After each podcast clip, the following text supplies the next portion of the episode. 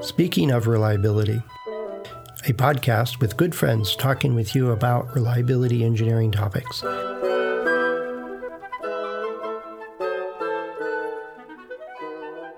Welcome to Speaking of Reliability. This is Carl Carlson. And this is Fred Schenkelberg. And hey, Carl, I understand that you've been getting a bunch of questions. Uh, so it's you have any particular order to these or theme or anything like that to this pile? Well, a lot of them are centered around FMEA. I do get some questions on reliability, but the but my article series is on FMEA, and so the Ask Carl a question tends to focus on that. Mm-hmm. So I have a you know maybe a half a dozen sitting on the table here that uh, have come in recently, and uh, it'd be fun to just talk about them in general. See if we can do like a Q and A on uh, things, and and maybe I can get your input uh, as well to sure. uh, some of the answers. Sure.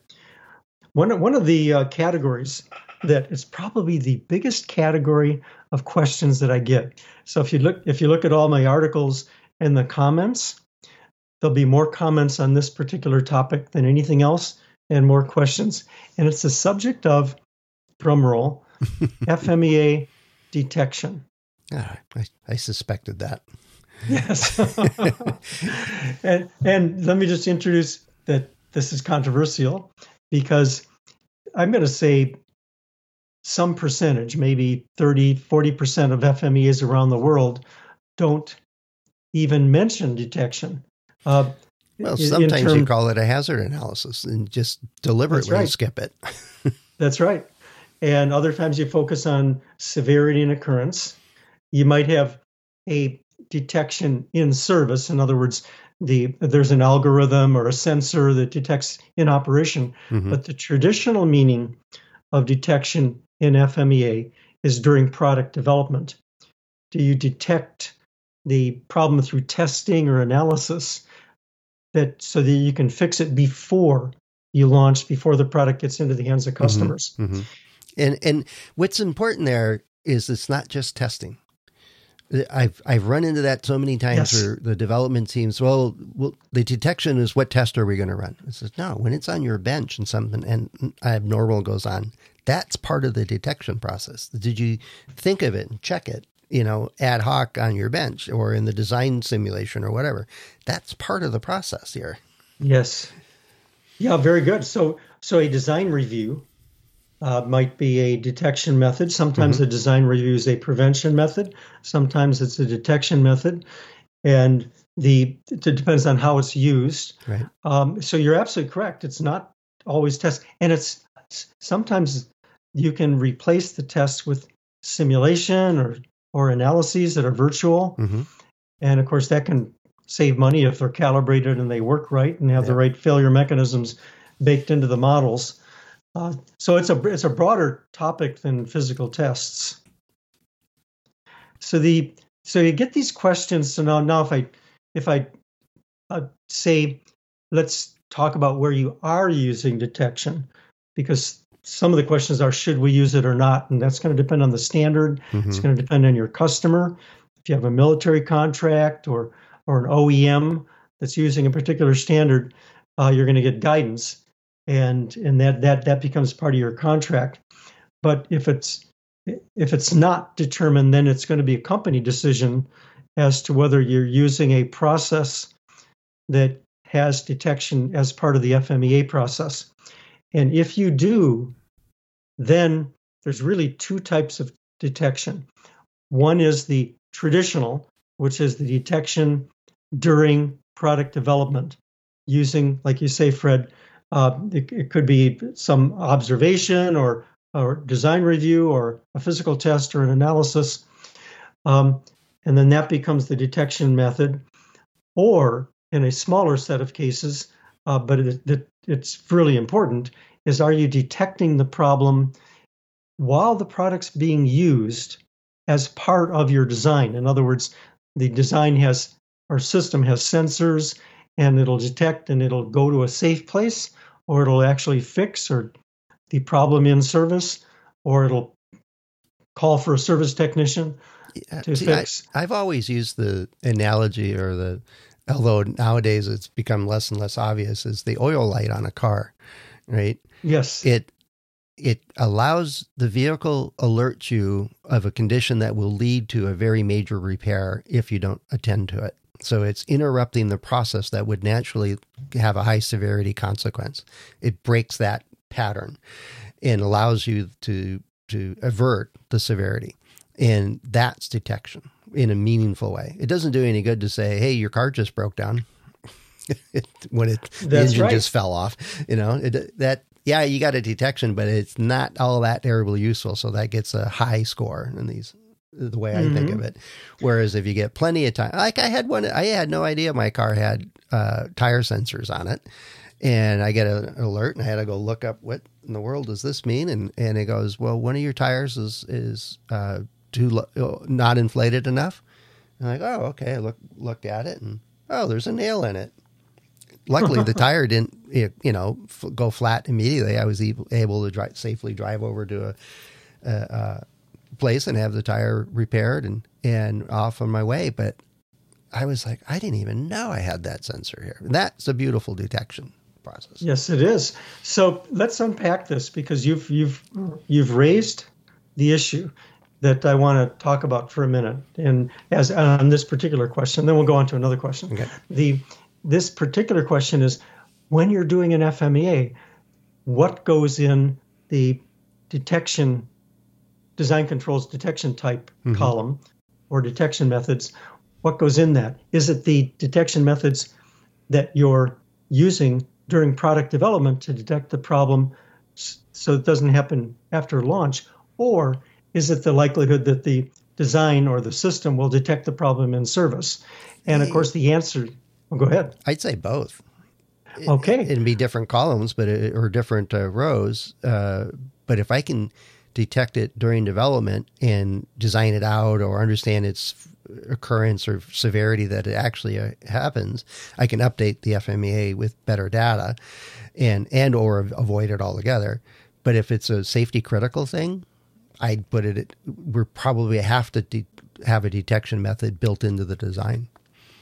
Yes. So the I'm I advocate for both as a as a design process. In other words, you want of course, understand or, or create uh, monitoring and system response, and there, there's uh, and that would be in addition to the detection that we're talking about. That's the more traditional mm-hmm. of detection methods like tests that are done during product development. And there's this new type of it's called a supplement to design FMEA called Monitoring and System Response, MSR. Hmm. And it is built into the SAE J1739 version that came out in 2021 in January. So it's been out for a little more than a year. And MSR's Monitoring and System Response, and it's a supplement series of columns that will evaluate the goodness or the correctness or the uh, the quality of the MSR feature. Oh, okay. Yeah, that's a whole nother thing. It doesn't do any good to have a oil light that comes on intermittently all by itself with no problem, or vice versa, not coming on when it should. That's the whole nother realm. exactly. yeah. And this is so common now. You can you think of any like complex equipment that doesn't have some type of monitoring today? I mean, it's it's, it's well, the best one, yeah. The, I was going to say ubiquitous too. That's the word of the mm-hmm. day, but it's also ubiquitous. It's the the messaging is often written by somebody in a dark room someplace, and they say error code number forty seven. Thank you. Yes. Great. what does that mean? That's right. And then you got to pull out a manual, uh, which you know while you're driving. that's right. Um, so that's this one set of questions uh, on detection. I'm having fun answering those, and and it also helps me as I write articles to be clearer and clearer because mm-hmm. to me, as far as I'm concerned, reliability, uh, FMEA, all these subjects are lifelong learning. Uh, it's not like we achieve it and then we are good to go and don't have to keep learning. So I, I think we're learning constantly by the questions that uh, you and I are learning by the questions we get. Oh yeah. So here's another category. Should we do one large FMEA like you have a, a bicycle and uh, And so we're now we're going to do an FMEA in every subsystem, every like the frame, like the wheels, like the brakes, and we're going to do FMEA in every component. So all 200 components or more that are in a bicycle, mm-hmm. and the supply and, chain, and, and the, the production chain. process, and the welding processes. and yes.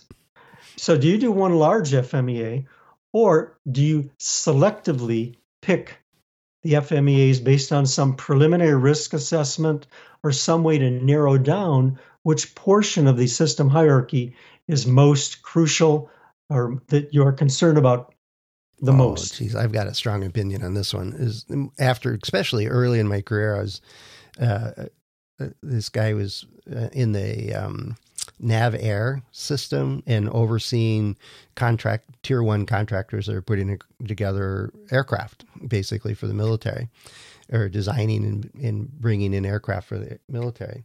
And he came into the into the class with his mail. It was right after lunch, and he had this Manila envelope that was probably three inches thick. It was the biggest one I'd ever seen. It was military size, and he, he kind of hefted it on his hand and goes, "This is the FMEA just for the wing structure. I can tell it's not complete." What do you mean it's not complete? It's three inches thick. It's like two reams of paper in here. And he goes, "No, no, they didn't cover everything." it's like, well, how many pages of this are you actually going to read and or use? Well, two. Well, how about you just use the two? you know, yes. why don't you just focus on that? I much prefer the process of do a system level one. What's important to the system or to the product quality or whatever is the driving force for what it, process you're looking at or product you're looking at, and then narrow it down, narrow it down, and do cascading ones. They're nested. You do a system level one, then you, and then you find out the power supply, which is always the problem in my in uh, history, uh, and then you do one on the power supply and get into more detail on it. But looking at every rivet on a wing just because it's complete is a absolute colossal waste of time, in my opinion. I agree. The uh, I would rather that, was I, I, that was easy.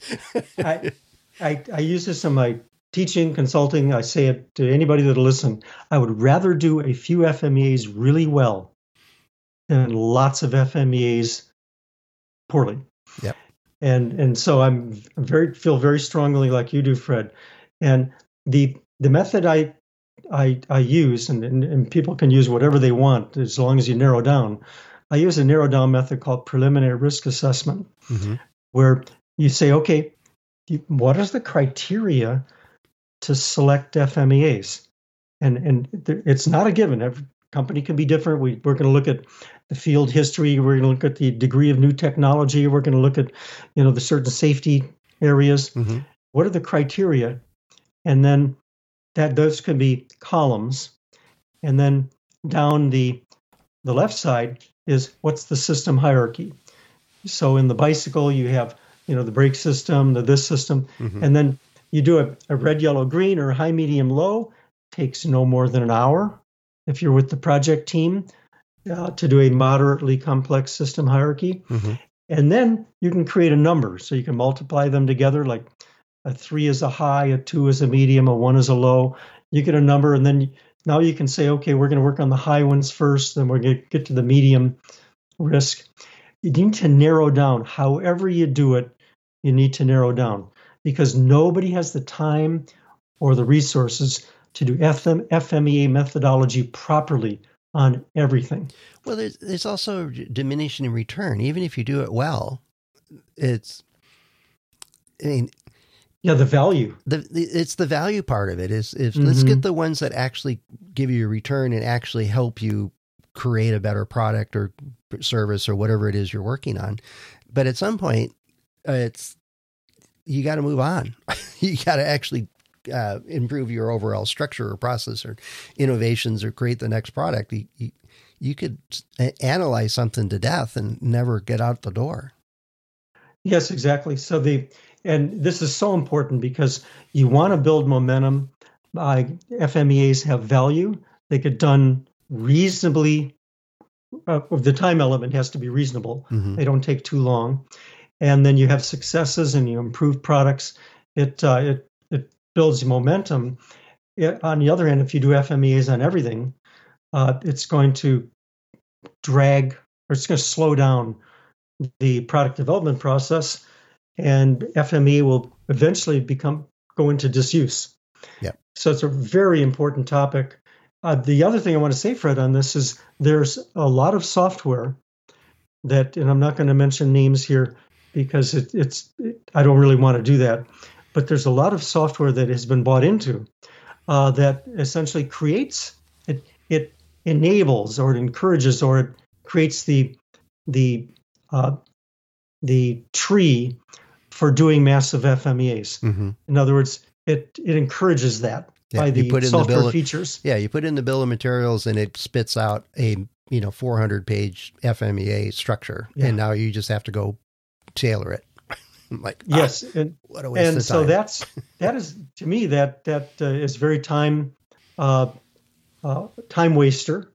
Uh, when you're working on the low priority issues or the low value issues, and the other trend that we have to be careful of is the uh, I'm in favor of very in favor of uh, models using models in design mm-hmm. systems engineering. There's a whole subject of model based systems engineering. Yep. Um, and so then now there's okay, how do we use models then to interact with FMEA?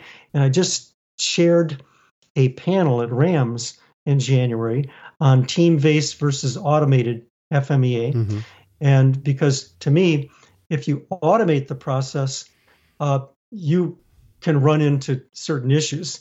And I've I posted on Accendo the the uh, presentation that I gave there um, as part of the panel, mm-hmm. and it's a really important topic to be cautious about automating. It's not that automating can't be done, but be cautious that you have the right assumptions and that your models are correct and that you have some type of human overview on the high risk areas. Well, I, one of the biggest benefits of FMEA in my experience is the team actually gets to talk about what's important and what's causing pain in different parts of the the, the electrical engineers and software engineers, mechanical engineers and systems engineers actually get to talk about and understand each other's pain points. And sometimes the FMEA itself is a blank document when we come out of the room, but they've identified and solved as a group things that they just never get to in their staff meetings. It's more competition for resources in the staff meetings. And, uh, but having that cross table discussion is really hard to do when it's just automated and somebody hands you a report. It is, and you're you're you're you're at the core of it, uh, Fred. And then let's let's just spend a minute on this. That the value of teams, the value of humans, is in that deep dive, the deep discussion mm-hmm. that comes up with things that people hadn't thought of before. And the other value is is there is not a human being alive that doesn't have potential for blind spots. And so your programmers of the automation, your programmers of the software, your programmers uh, can have blind spots. And so there has to be we have to understand the value of teams. They mitigate against blind spots. They they help in that deep discussion, and they bring different viewpoints together. So you want to listen to this viewpoint, you want to listen to that viewpoint, and then come to consensus. But you don't have time to apply that level of team activity on everything, and so you must prioritize so you can do it to the right value, uh, and and you don't risk have somebody cut it all out because you run out of time. Yeah. Wow. I think I agreed with you on all these topics. I must be so reading those, your articles or something. yeah. So those are some of the topics. There are more. So we'll have to do this as a part two at some point, mm-hmm. um, just to every once in a while catch up on the types of questions. And I appreciate so much that people are asking questions.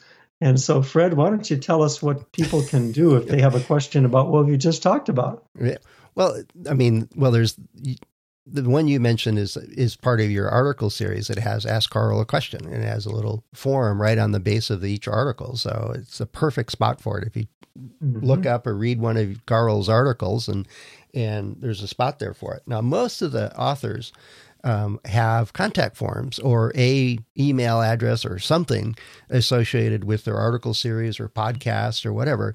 It's a part like this podcast. Uh, we thrive, and I can say this collectively for all of the contributors at Accendo, is we thrive on the engagement, the feedback, and getting questions brings back some answers to you or ways to think about a problem or or cues on here's some resources and stuff like that. I'm pretty careful about coaching folks and, and encouraging people to just answer the question. Don't try to do a sales pitch. You know, that's not what Accendo is about. And so we uh, to make it a safe, easy place for you to get answers. It's part of our community service, put it that way. Um, and as Carl mentioned earlier, it's also how we learn. It's what we have built into our experiences is all of these questions over the years. So when we're very serious about please ask a question. Please send us your thoughts or comments. And you can do that over at accendoreliability.com slash go slash SOR. And I deliberately set up that URL so hopefully it's easy to remember. So after you park your car and walk into your office, you can find us. And, uh, or don't text it to us. That's that would be bad. while you're driving. Indeed. Yeah. So anyway, uh, thanks, Carl. It sounds like you're getting a, a, good number of interesting questions and big topics, and I suspect there's more to go. And hopefully, after this one airs, we get another pile of questions from our our, our engaging uh, listeners. That would be cool. I would love it. All right. Thanks, Carl. Talk to you later. Thank you. Thanks for listening to Speaking of Reliability. We invite you to join the conversation if you have a question or a topic that you think we should discuss in a future show. Please let us know. You can find a comment box below the episode show notes or just leave a note as part of a review on iTunes.